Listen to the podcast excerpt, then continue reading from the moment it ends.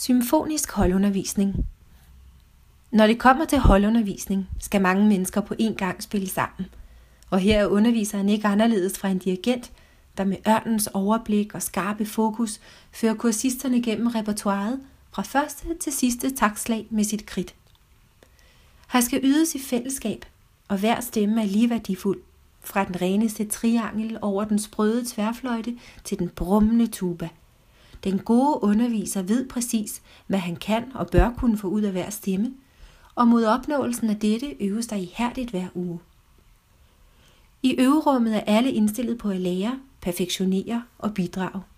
Det er ikke et rum for solister, som ved, de skal have privatundervisning. Det er et rum for sammenspil. Og her sludres og hygges der før og mellem timerne og studeres koncentreret, når timen er i gang.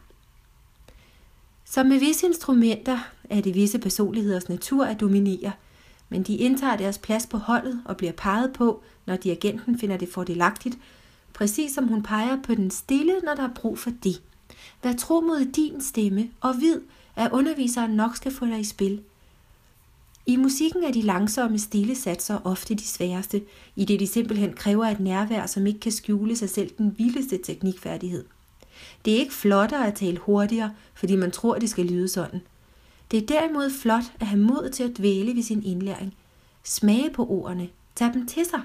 Indlære i det tempo, der passer sig bedst for den enkelte. You do your part.